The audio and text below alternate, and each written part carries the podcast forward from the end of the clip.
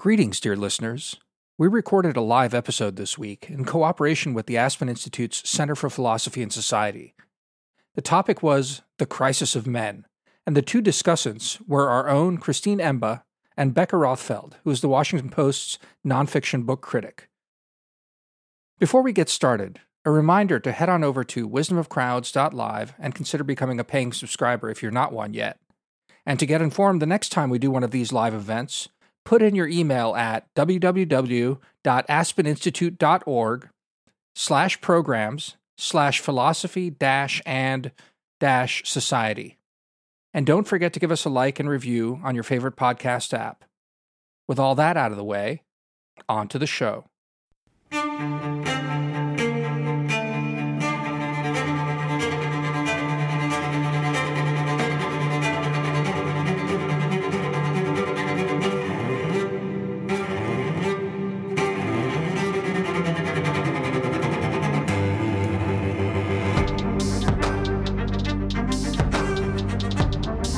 It's really a pleasure to be up here tonight um, because these are two of my friends as well as really brilliant colleagues.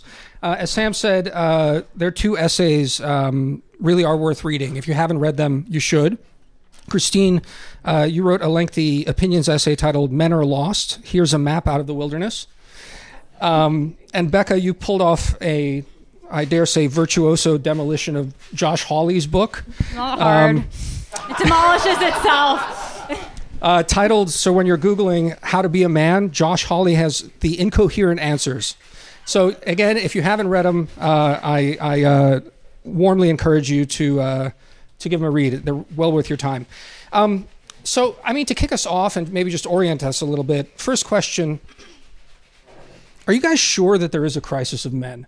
I mean, one of the things that, that struck me rereading both of your essays is that you both point out that we collectively, uh, as Americans, um, have been fretting about this question for the better part of 150 years.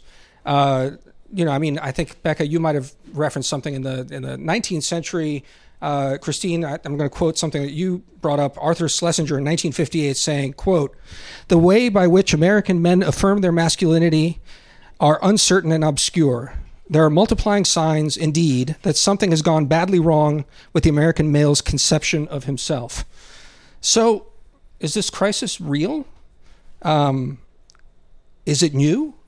Uh, is it somehow different this time? Or is this just something that we Americans do? Christine, you go first. Yeah, so I, I can start this off. I mean, I think that the idea of the crisis of men is there something wrong with our men is a constant problem. I mean, I think it's almost as old as the like kids these days, they're bad. Why is that question? It may be like the second oldest question. Um, and yeah, as I said in the piece, and as Becca said in her piece, we have been asking this question at a rate of like seriously and in the public eye probably once every 25 years or so for the last 200 years. Um, but I think in this current moment, there is actual hard evidence to suggest that there is something specific going on with American men that perhaps we should actually be worried about. And it's reflected in the data and the statistics. So, you know, there's the idea of deaths of despair, the term that was coined by Case and Deaton.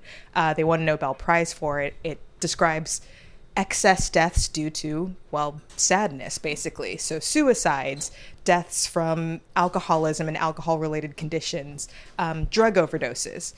Three out of four of those excess deaths are men, not women. If you talk about how men are doing in the educational realm, um, there was a wave of college dropouts um, and a lowering of the number of people entering college that began prior to COVID 19, but increased during the pandemic. Post pandemic, if you look at the figures, you find that around 70% of those who dropped out of school, many of whom did not come back, are men. Um, if you look at our economic indicators, uh, employment, especially excess unemployment, people who should be employed, who are in the prime working age but are, are missing, um, a high percentage of those are young men, and specifically men between the ages of 25 and 34, which ostensibly is like the real prime age for working. Something is causing these men who should be out in the economy, out in the world, to retreat, basically. They're just at home doing who knows what apparently just being sad. Um, men also report really high rates of loneliness. You have the deaths of despair thing, etc. Um, this data is different from what existed 10 or even 20 years ago. So it does seem that there is something uniquely and problematically off in this moment that we should pay attention to. I'm agnostic, I guess, about whether men are in crisis. I think that commentators have often, if not always, thought that they are. I'm not sure what men themselves think. Um, men doing badly maybe doesn't mean that they're confused about what masculinity is, and that's what masculinity in crisis seems to mean. So it's unclear how men would conceive of their crisis, or if it's evenly distributed too. Like there might be some men who are not in crisis, other men who are in crisis. Maybe none of them are in crisis because they're confused about masculinity. They might just be in crisis because like stuff is bad. Um, so I don't know if men are in crisis. I think Things things are bad. I would say that the vibes are off as a general rule. things are gender neutrally bad. So I wonder Bad- if maybe the men everyone. in crisis are just in crisis the same way the women are in crisis. I'm not sure, is what I would say. Well, so so I mean, this gets at something that um, I think I even saw it on social media ahead of this, but it, it was remarked upon uh, more broadly as a lot of these essays are coming out. You guys, I think, wrote two of the most prominent ones recently, um, but it's this question of, uh, you know, we have two women discussing the crisis of men here on stage. So again, you know, is it is it so much? And this is, I guess. Uh, Becca, you said, uh, you know, whether men feel that way. Let me let me essentialize a little bit, and and maybe here's a theory. Um, I've always thought that like men in general are we're basically pleasers uh, when it comes to sex. Um, you give us the hoops not to been jump my through. experience. Uh, well, so maybe maybe maybe this is the maybe this is the crisis that we're talking about. Is But this for the Q and A? But the the question All love to my husband in the audience. I'll be a pleaser. No, but the, the the pleaser aspect, what I what I meant to say there is is is you give us hoops to jump through, we'll jump through them, right? In order to get laid, because that's generally how it's worked for a long time, and and and that's sort of like the the essence of socializing men, also, right? And it's the role that that women have played throughout history in socializing men. You give us the hoops, we jump through them, and we we behave better, right? Um, so could it be, put it both of you, that like for modern women having achieved all that that feminism has, you know, provided, uh, are you finding yourselves unable to maybe communicate those hoops as well? Um, and in the sense that that that that like that that's leading to the unhappiness and your sort of observation that like you know the vibes are off, Christine.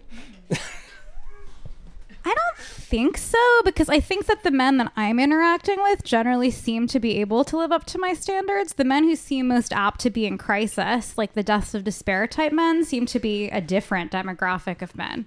I've had no trouble finding men. I mean, I don't, I don't know exactly what the hoops are, but men who are smart seem to think that I'm their intellectual equal, want to read Kant and talk about it with me. There's enough of those out there. I, I haven't found a great shortage.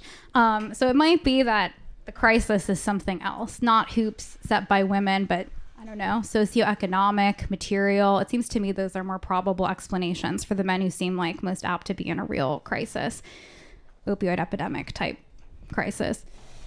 Yeah, I mean, I think one thing that I uh, that we didn't get to in the last question is the fact that this crisis of men um, is stratified by class, by race, by any number of factors.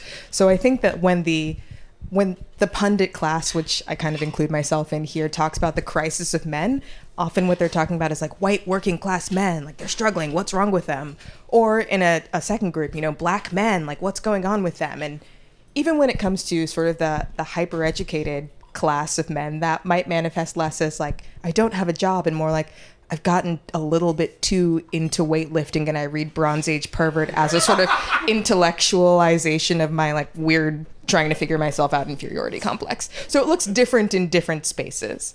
Um, that said i feel like this the hoops question is maybe that's two questions actually. So so one in you know i interviewed a, lot of men for this essay that i wrote um, and one of the things that they said kind of consistently was that they just they didn't know who they were supposed to be like what they were supposed to act like in this moment um, and they really kind of desperately wanted someone to tell them that. So, especially young men.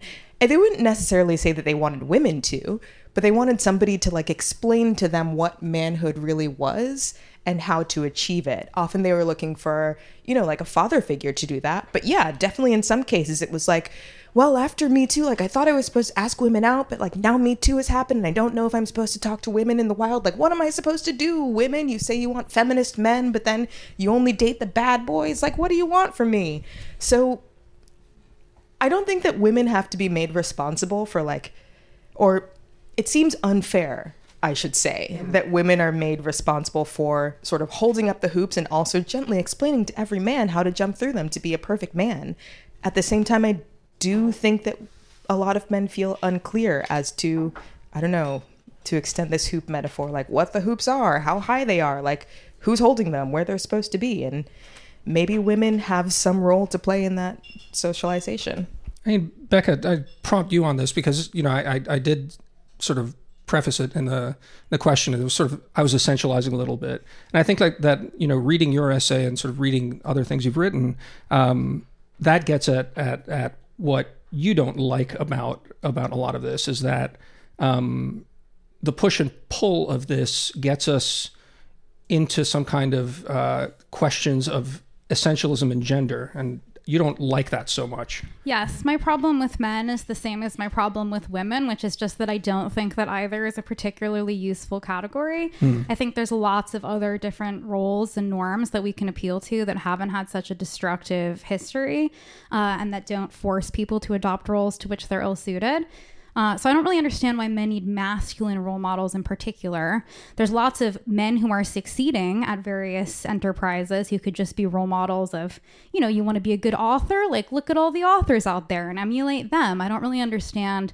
I mean, if I I don't really even know what that means. Like how to be a woman is not a question that I really understand.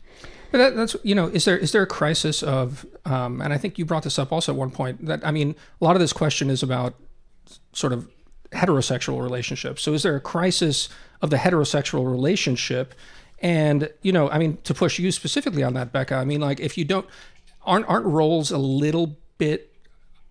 I don't know if they're they're necessary for it, but but there is role playing in a heterosexual relationship, isn't there?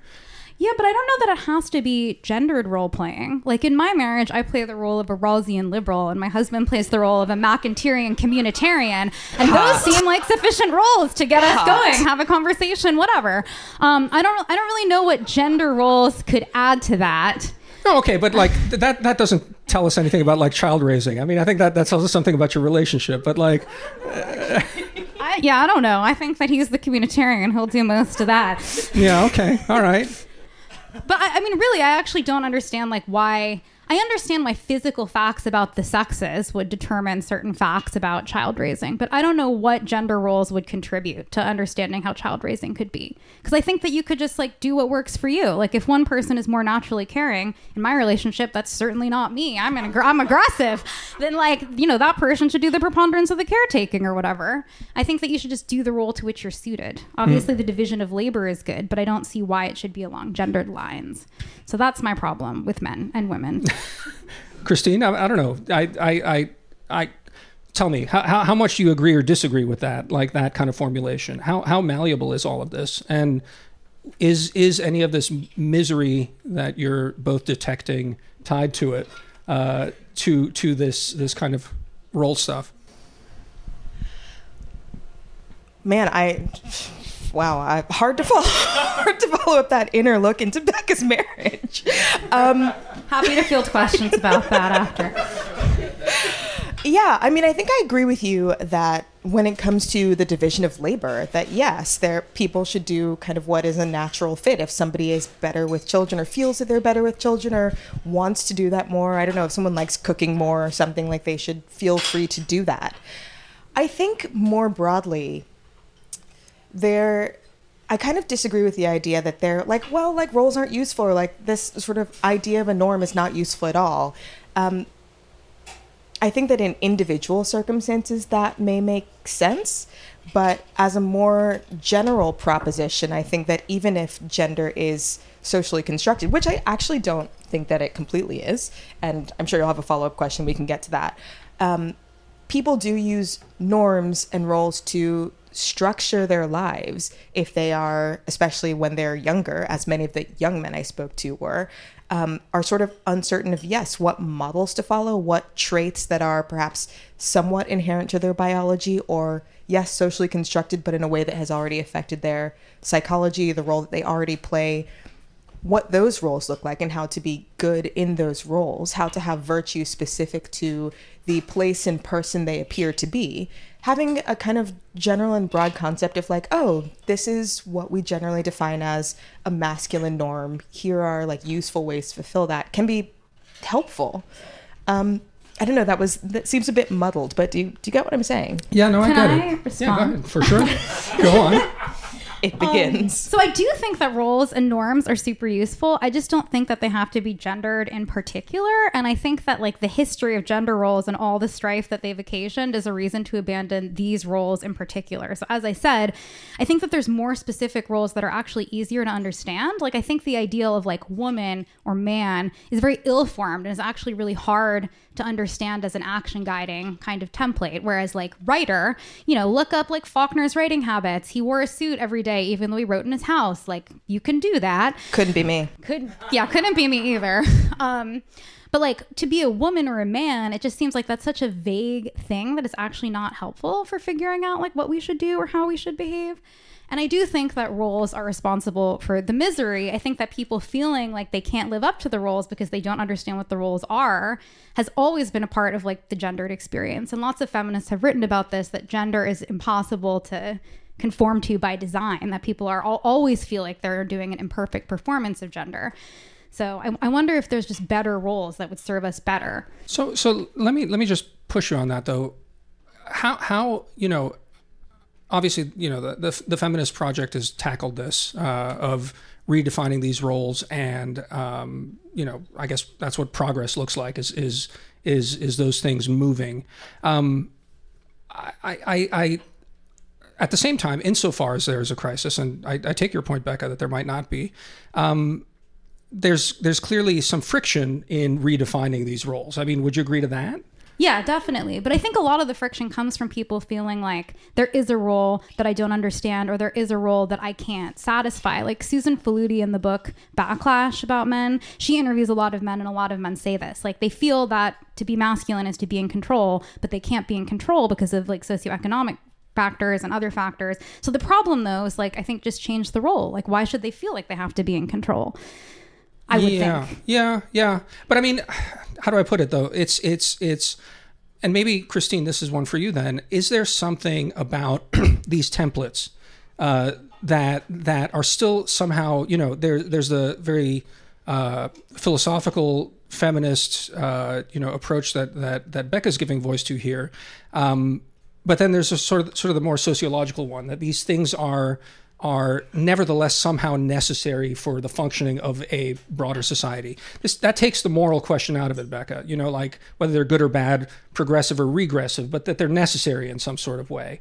I mean, is that what we're looking at, Christine? That like the fact that that that Becca's project of progressive project of redefine a lot of this stuff is leaving this kind of vacuum that um, is just disorienting and and difficult for society to to like make do with. Is that sort of what's going on? That is what it feels like to me. I mean, I think that the not just the not necessarily just the progressive project, but the the modern project over the past several decades has been one of uh, yes, getting rid of sort of hierarchical norms, norms that we find oppressive, repressive, um, and sort of clearing the field for something new to be born. But I mean, as I say in, in my book, you know, the problem with a wide open field is that suddenly people begin to feel like a little bit lost and exposed, and they're not sure in what direction to go. And I think, you know, when you think about, oh, or maybe we should just have a broader norm that's about like being a good person. If you tell someone, well, just like be a good person, that tells them nothing.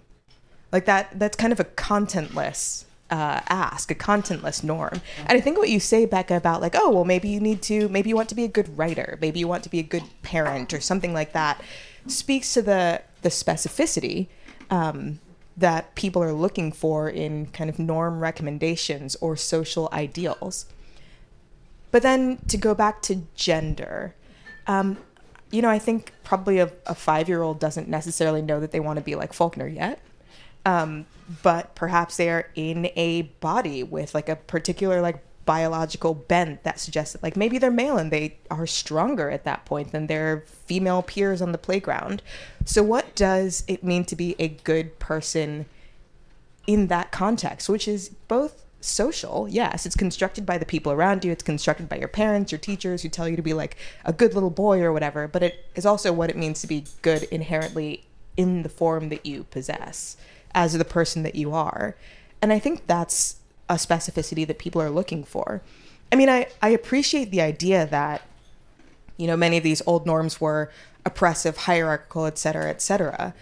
But I think there's a way to critique and update those norms, perhaps even coming up with a, a sort of transitional um, gender norm on the way to something that's much more open than there was before without getting rid of them altogether. Because I also don't really think that just getting rid of them altogether is possible as a social project. Like it sounds appealing, but I mean, and just to, to add one other point, Becca, to sharpen it, and that's and that's uh, part of the anxiety, I think, uh, and I, it's it's you know it's the actual point of your essay, Becca, is that the those that that vacuum is being filled by the Josh Hawleys, the Bronze Age perverts, the the uh, uh, Jordan Petersons of the world, uh, and you know not to lump all of them into the exact same sort of phenomenon, but but is is it maybe even what is troubling to uh, left leaning women in per, in particular that the vacuum is being filled by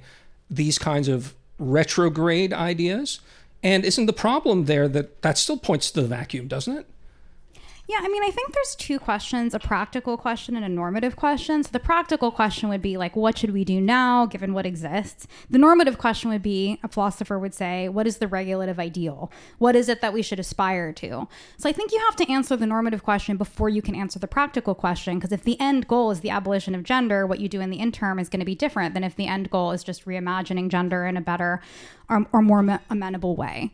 And so, like, I guess what I'm looking for is just a justification, not of norms in general or even like very specific norms, but of the gender division of labor in particular, when it's obvious that that suits so many people poorly. And what you say about knowing how to, to navigate having a particular kind of body that makes sense to me, but I don't think that that fills in that much about how you should live your life. I mean, it's like, okay, so you should get like a mammogram sometimes or like you're stronger so don't beat people up. But i don't i don't know that that gives you like the kind of all-encompassing information about a role that people who think there's a crisis of masculinity that's resolved by having masculine role models like seem to want. And like i always wonder about that when people appeal to like a biological thing because it just seems to me like it's not that informative you know being like okay i have a uterus or whatever so I could get uterine cancer. Like, what what further roles like come from that? I mean, getting a mammogram is actually a kind of conflicted norm at this point, depending on how old you are. But I guess we can save that for the Q and A too. But um, but but but Becca, you didn't you, you didn't answer the question of the of the vacuum being filled. And and I take your point. Fine, you have to have ideals. But but again, your essay is an attack uh, on uh, a group of people who are trying to fill that norm in that you would argue, I guess, is against the uh, the, nor- the, the the the sort of positive, idealistic framework um, that that you prefer, right? Um, and your answer is no and look at the framework. Well, the answer, that, the answer that, is it's sort of your moral responsibility. Like, I think partially, if you tend to go in for Andrew Tate or Jordan Peterson, I think that that reflects your prior norms and commitments, not necessarily that there's a vacuum and such that any person would gravitate towards Andrew Tate. To me, that's evidence that people have a lot of pre existing misogyny, which is something I already believed.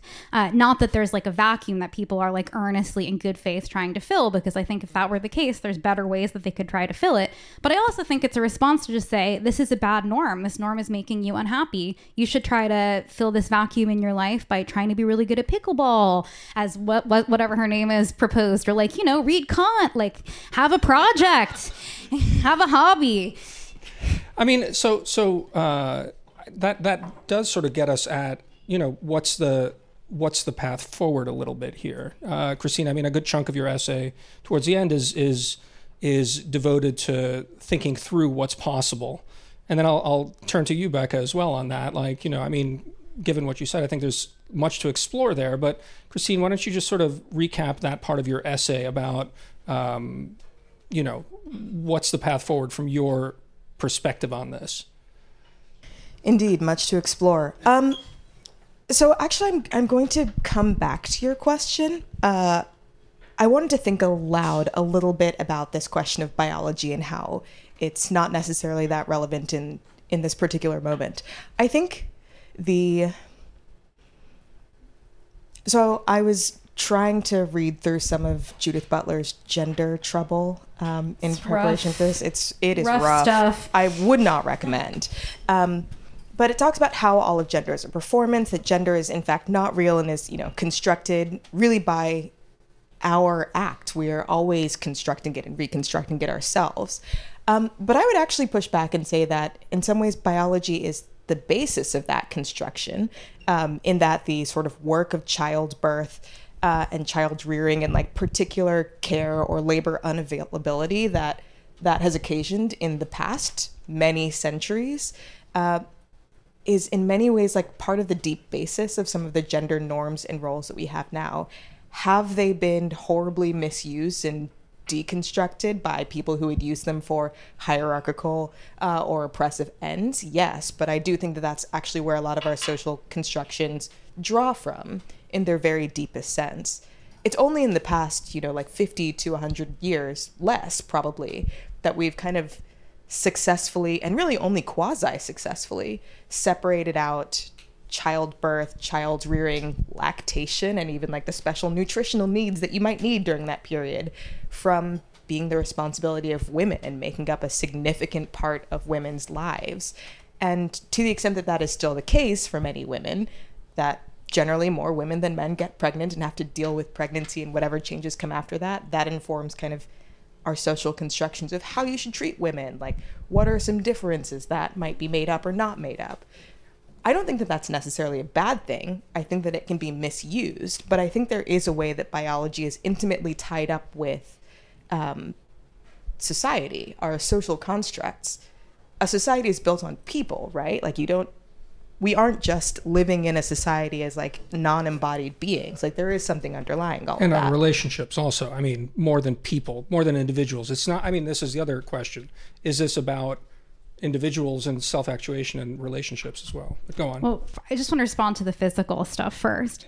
So, I mean, I definitely think that being embodied is like super important, totally. Uh, but I wonder if like the gendered aspects of being embodied are the most important for everybody. I mean, I think that like I have hypothyroidism and pernicious anemia, which means that my stomach like can't absorb vitamin B, so I have to get vitamin B injections that's been like by far the most salient part of my experience of embodiment for the past year because I didn't know what was going on and I was like really tired and like fainting and I was like yeah so that was like more important to me than having a gendered or a sexed biology so I think that maybe it's really important to some people that their biology is sexed but there's other salient physical facts that might be more important physical facts uh, that's one thing. The other thing is like I think that giving birth is totally important, but I'm not sure what further social roles should follow from that, especially in like a modern economy. So like yeah, maybe for a year at most, you have you got to be doing breastfeeding if you want to do breastfeeding or maybe for like 9 months in the first year. But I guess I wa- I'm always curious to hear like what in particular down the line should change about your social roles on the basis of your ability to give birth.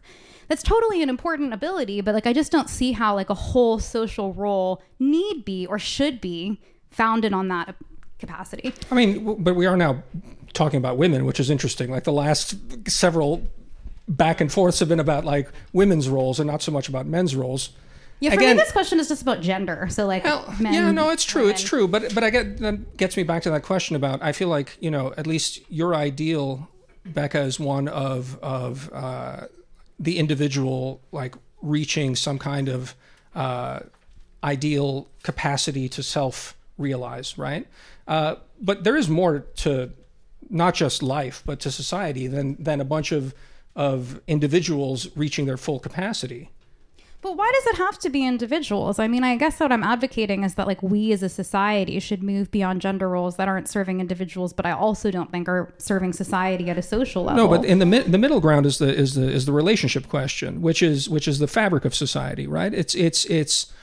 I guess that's that's what I'm I'm getting at is is I you know what is society? I mean that's like a, one of those annoying it's one of those annoying questions, but but I think we can put our finger on more closely to the web of relationships and and and sexual relationships being maybe the fundamental sort of binding thing that that keeps human beings together. So- All right, Christine. So one of the things that I was caught by in like a previous question answer of yours, Becca, was the statement that you know our end goal is the abolition of gender, um, as just sort of a project. mine, not Yeah. everyone. and I think that's that's part of the conflict here. Um, I I think that's a very specific goal. I I don't think that that is actually the goal of the majority of people. In Oh, I fact, agree. And I think in some ways the the individuation of almost your answer to this biological question kind of encapsulates for me sort of a, a larger issue that I have with I think a certain progressive pushback to the idea of ideals or the idea that there are norms, um, which I, I tend to disagree with. I mean, there's one reason why people do this, and this I think relates to this question of gender. Is there such a thing as masculinity? Should there be gender norms? What is a good norm for men? There's this idea that if there is a norm for masculinity, then yes, people will always fail to achieve it. They'll feel bad. That norm will be used to oppress or hurt people who don't fit within the norm, be it women or non conforming men. And that's a bad thing. And I'm very empathetic to that. And so I totally agree with you that gender norms, that the idea of masculinity, the goal should be to, yes, to, to correct it, to make it better, to try and make it non oppressive, non hierarchical, um, so that it does not leave so many men and women out in the cold. The second pushback to the idea of ideals that I find kind of less sympathetic is one that tends to come from, and I include myself in this, a sort of a well educated, elite, if not monetarily, but somewhat privileged class of people who say, you know, well, I am an individual and I had the time to self individuate and define myself as a person, as a woman, as a man. I had these resources. I had Kant and someone to explain it to me. I had all of these things. And it's great. It's awesome for me. I made myself into this person. Why don't you go do the same thing? And I I don't think that that's a position that actually most most people in our society, in a broader society, necessarily find helpful. You know, in these like this swath of interviews with young men that I did, many of them were not saying, "Well, I just like want to be a good person." They were literally begging for someone to tell them what it meant to be a man. Because to learn how to do that, to learn how to be a good person necessitated resources, necessitated time, necessitated this this ability to seek out the individual that many of them didn't have and to say well like i had that you should just like go find it yourself and then you'll be as happy as i am is not actually that helpful to the majority of a society. And i think the idea of norms whether it's gender norms or other norms is to have a sort of what would i call it? A, a shortcut a schema that is available to the majority of people who can use it in a way that's helpful as they see fit hopefully, as they grow older and gain more experience in the world, being men or women or whatever, uh, they can then begin to sort of conform that norm to themselves, make it fit them, and also update it to be better moving forward. But to, again, back to this empty field metaphor, to be like, well, I was in the field and I found my way out, so you do it too. Peace, good luck, is just not a very helpful response. So I totally agree. So I just want to be super clear because I think this is a position that people often ascribe to people who think that gender is bad. When some of them hold it, but not all, and I do not. I love ideals. I love norms. I think norms and ideals are both really good things that we should strive to have. I just think that we should replace the norms that are currently operational with different norms. I mean, I'm a Kantian. I love really strict norms that nobody can violate. Like, I think that moral norms govern like absolutely everything we do. I don't think there's any sphere of human existence that isn't norm governed or like beholden to ethics. I just think that gender norms in particular are bad for like a number of reasons that I've enumerated and could enumerate at greater length. They're particularly harder to satisfy than other kinds of norms. Like they're harder by design. And I think that they're also just like more detrimental. Um, so yeah, I mean, I don't. I think that people should have ideals, should have norms. I just think that these norms, these ideals in particular, are not good. So what's the path Wait, forward in well, the moment? So, so I, I, you know, we're I, I do want to open it up to questions because I think we could keep going for a while here. Um, uh, Sam, who's who's doing the microphone? Uh, but you know, as as you guys sort of think th- about uh, the questions you want to ask, um, I just want to sort of maybe throw in something I've said to you before, Christine, which is that like, and it's something you just said as well. It, it's it it does feel like a lot of this question has to do with. Um, kind of luxury, and it's the luxury of our society that's been broadly at peace and not at war for a very long time. I think I said to you at one point, it's like I'm pretty sure there's no crisis of masculinity in Ukraine right now. Um, and I mean, in, insofar as that there is one, it's that they, you know, they've lost 150,000 men, and so they and they need more to lose to, in order to win this war. And so, you know, we don't we don't deal with that anymore. And so, you know, in a sense, though, I I I, I find myself actually quite sympathetic to what you're saying, Becca, in the sense that if peace were to go on, I do think this will work itself out, and it'll work itself out in a, you know, basically uh, the economy is changing. You know, uh, different skill sets are uh, being uh, are required of this economy, and different people share different skill sets. And you know, as society changes, it goes in that way. But anyway, I just wanted to throw it out to to questions. Um, who wants to go? Damir, do you think the solution to the crisis of masculinity is reinstituting the draft? That can be a yes no. Go to war. Didn't say that. Didn't say that. Who wants to go first? That's it for part one, dear listeners. There's a lot more where that came from. If you're not yet a paying subscriber, please head on over to wisdomofcrowds.live and become one. Help support our work. Hope to see you in the bonus.